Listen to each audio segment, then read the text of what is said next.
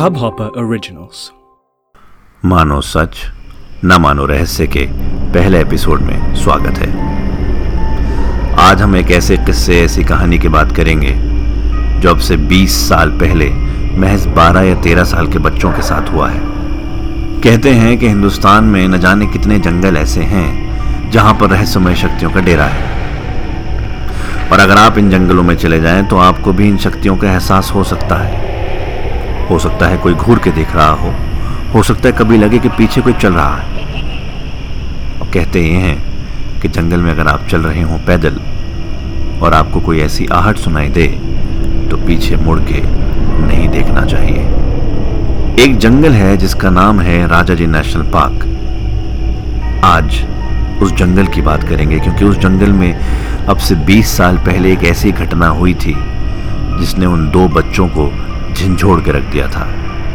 आज भी अगर वो याद करते हैं तो उनके रोंगटे खड़े हो जाते हैं। बच्चों का नाम है शहजाद और शम्स। शहजाद के पापा उत्तर प्रदेश के काफ़ी बड़े ज़मींदारों में से एक हैं। और 20 साल पहले, क्योंकि उत्तराखंड नहीं बना था तो राजा जी नेशनल पार्क, जो कि हरिद्वार के आसपास पड़ता है, वो भी उत्तर प्रदेश का हिस्सा हुआ करता था। उस वक्त उत्तर प्रदेश गवर्नमेंट जमींदारों को, किसानों को ज़मीन दे रही थी खेती करने के लिए, बाग लगाने के लिए। तो राजा जी नेशनल पार्क के आसपास की कुछ तीन बीघे ज़मीन शहजाद के अब्बा ने खरीद के डाल दी थी। उसमें तरह तरह के बाग लगाए गए थे और साथ ही उस ज़मीन के एक कोने पर एक छोटा सा फार्म हाउस भी बनाया गया था। वो फार्म हाउस जंगल से बिल्कुल लगा हुआ था। उस फार्म हाउस में एक पक्का कमरा था, जो चार दीवाली वाला था। एक छप्पर था, जो ठीक उस कमरे के सामने हुआ करता था। और एक छोटा कमरा और था, जिसको किचन बना रखा था। एक वक्त की बात है, डिसाइड हुआ कि क्योंकि फार्म हाउस बन के तैयार हो गया है और बागों को देखना भी ज़रूरी है तो क्यों ना एक ट्रिप प्लान किया जाए कि फार्म हाउस पर ज़रा वक्त भी बिता लेंगे और बागों की देखभाल भी हो जाएगी। और साथ ही जो नए डिस्ट्रिक्ट ऑफिसर आए हैं, जो कि शहजाद के अब्बा के दोस्त हैं, वो जंगल सफारी भी करवा देंगे। तो शहजाद बहुत खुश हुआ इस बात पे और शहजाद ने अपने सबसे पुराने और सबसे अच्छे दोस्त शम्स को भी बोला साथ आने को। तय हो गया। एक वीकेंड पे शहजाद, शम्स, शहजाद के अब्बा और उनके एक दोस्त, ये चार लोग जिप्सी लेके जंगल की ओर निकल पड़े। उस जगह की खासियत ये थी कि ना वहाँ पर पानी था, ना बिजली थी, ना कोई और सुविधाएँ थी। तो जो चीज़ आपके इस्तेमाल की है, आपको सब साथ लेके जानी पड़ती थी। जैसे बर्तन, चूल्हा गैस, खाने पीने का सामान, ओढ़ने का सामान, बिछाने का सामान, सब साथ जाया करता था। तो एक जिप्सी में चार लोग और ये सारा सामान भरकर जंगल की ओर निकल पड़े। ये चार लोग महज तीन दिन के लिए वहाँ जा रहे थे तो सामान भी उसी हिसाब से लेके गए थे। ये अपने गाँव से कुछ दोपहर के वक्त निकले थे। फार्म हाउस पहुँचते पहुँचते रात हो गई थी।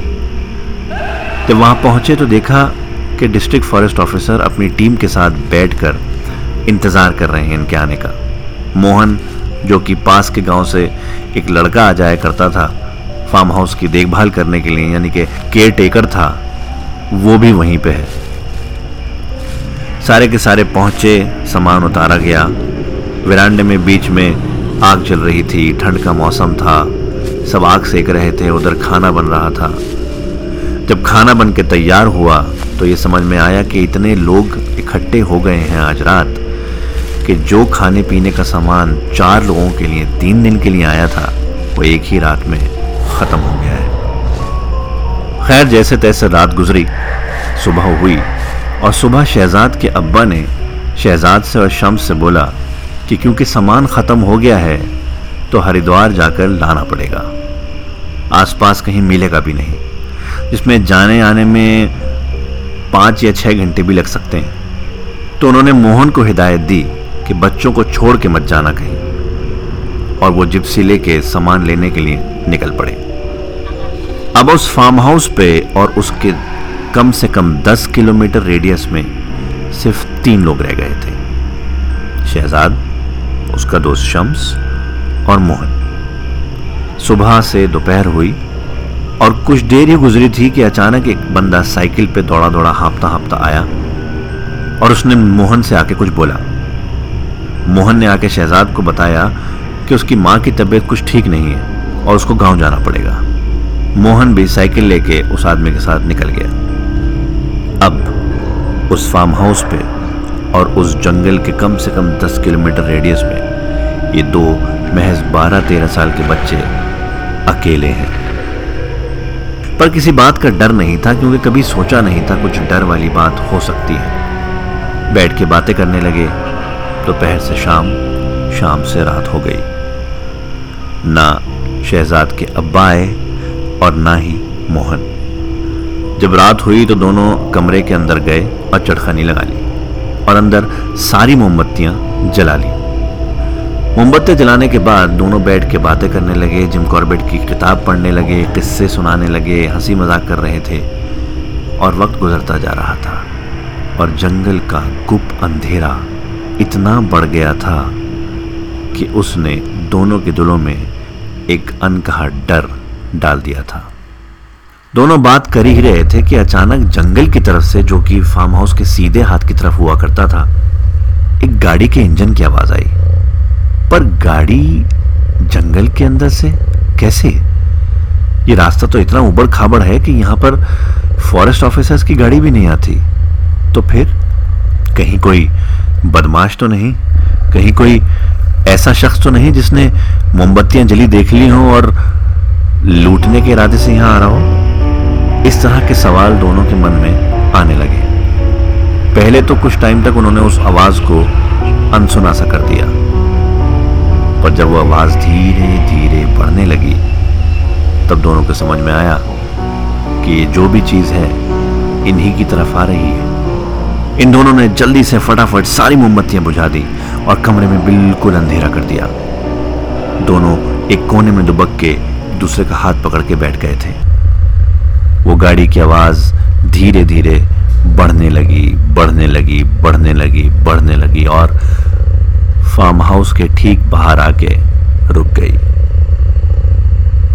इंजन अभी भी चल रहा है, पर पता लग रहा है कि गाड़ी रुकी हुई है। तस्वुर कीजिए, जंगल का कुप अंधेरा, जहाँ आप अपने बगल में बैठे दोस्त को भी नहीं देख पा रहे हैं ढंग से।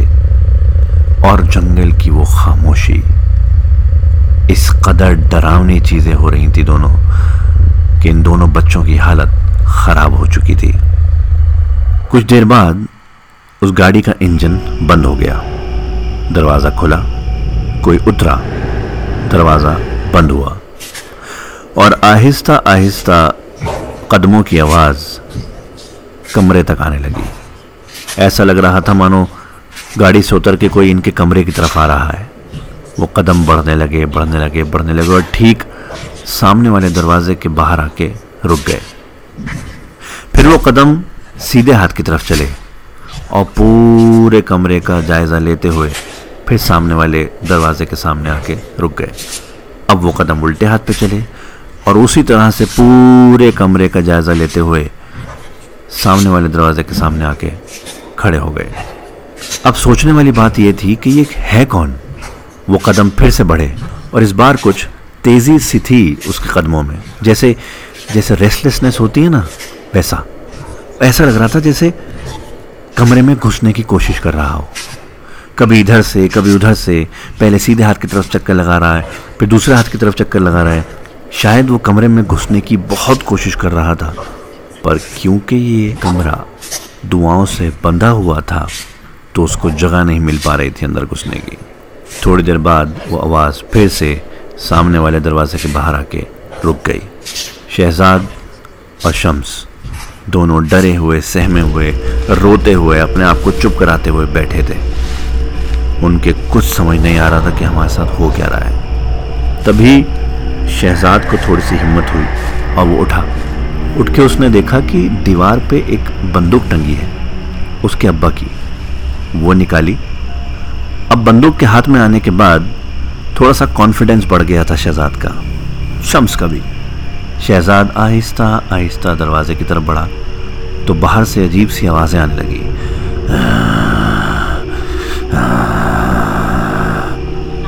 कुछ ऐसी। वो आवाज़ फिर चली, और फिर से कमरे का जायज़ा करते हुए, मुआयना करते हुए सामने वाले दरवाजे के बाहर आके रुक गई। और अब ये गुर्रानी की आवाज़ बढ़ गई थी।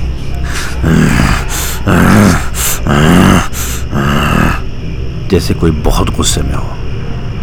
शहजाद ने बंदूक को कॉर्क किया, खिड़की से हल्की सी बाहर नाल निकाली और पूछा, ए, कौन है? कौन है बाहर? बताओ, नहीं तो गोली मार दूँगा. बाहर से जो आवाज़ आई, वो सुनने के बाद उनके पैरों तले ज़मीन निकल गई थी। बाहर से उस शक्ति ने बोला, ऐसी जगह बैठा है जहाँ कुछ कह नहीं सकते। बाहर आप फिर बताते हैं कौन है। उसका ये कहना था, और शहजाद और शम्स दोनों ही रोने लगे और भूल गए वो कहाँ पर है। वो दोनों एक कोने में बैठ के इतना रोए इतना रोए कि रोते रोते बेहोश हो गए। उनको नहीं पता चला कि वो रहस्यमय शक्ति या जो भी था वो वो कब चला गया। उनकी आवाज़ बहुत ज़ोर से खटखटाने से खुली।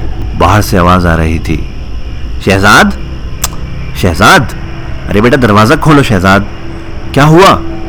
जल्दी दरवाज़ा खोलो। शहजाद हिम्मत करके उठा, उसने शम्स को उठाया। दोनों ने एक दूसरे की तरफ़ देखा। दोनों फिर रोने लगे, पर हिम्मत करके किसी तरह से दरवाज़ा खोला। दरवाज़ा खोला तो सामने शहजाद के अब्बा थे। उनको देखते ही इन दोनों में न जाने कहाँ से जान आ गई। दोनों भाग के उनसे लिपट गए। और इस कदर रोए, इस कदर रोए, इस कदर रोए, मानो सारी ज़िंदगी की सिस्कियाँ एक ही पल में निकाल देंगे। बड़ी मुश्किल से, बड़ी जद्दोजहद से उन दोनों को चुप कराया और उनसे पूरा किस्सा सुना। और वो सुनते ही शहजाद के अब्बा को समझ में आ गया कि ये पढ़ के बंधा हुआ कमरा ही था। जिसकी वजह से ये दोनों बच गए। अगर वो नहीं होता तो क्या होता? जब इन दोनों का रोना थोड़ा सा रुक गया तो शहजाद ने और शम्स ने देखा कि उनके कमरे की जितनी मोमबत्तियाँ हैं, जो उन्होंने बुझा दी थी, सब जल रही हैं। पर ऐसा मुमकिन कैसे? है इन्होंने तो खुद सारी मोमबत्तियाँ बुझाई थी। वो मोमबत्तियाँ जली हुई देखने के बाद एक मिनट को शहजाद के मन में यह ख्याल आया कि कहीं ऐसा तो नहीं कि उसने सपना देखा हो भयानक। पर शहजाद और शम्स दोनों एक ही टाइम पे एग्जैक्टली exactly एक ही जैसा सपना कैसे देख सकते हैं? दो लोगों को, दो अलग अलग लोगों को एक ही सपना कैसे आ सकता है? आज भी इस बात से पर्दा नहीं उठ पाया है कि वो एक सच था या एक रहस्य? क्या वो शक्ति वाकई वहाँ पे आई थी? क्या वाकई उसने ऐसा बोला था, हुआ था? यह महज उनके मन का वहम है। ये रहस्य तो हम शायद ना सुलझा पाए। पर अगर आप इस चीज़ को मानते हैं तो ये सच है। और अगर नहीं मानते तो आज भी एक रहस्य। मानो सच, ना मानो रहस्य। मेरे यानी अहमद फराज के साथ। अगली स्टोरी तक टेक केयर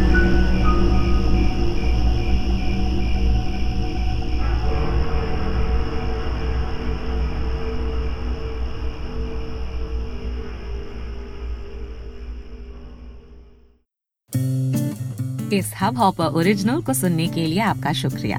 अगर आप भी अपना पॉडकास्ट लॉन्च करना चाहते हैं तो हब हॉपर स्टूडियो वेबसाइट पे रजिस्टर करें और एक मिनट के अंदर अंदर अपना खुद का पॉडकास्ट लॉन्च करें। यही नहीं स्टूडियो देता है आपको पूरी आज़ादी कहीं भी, कभी भी अपना पॉडकास्ट लॉन्च करने की सिर्फ़ तीन आसान स्टेप्स में। तो साथ में अपना पॉडकास्ट शुरू करने के लिए तैयार just hop on Hubhopper simply content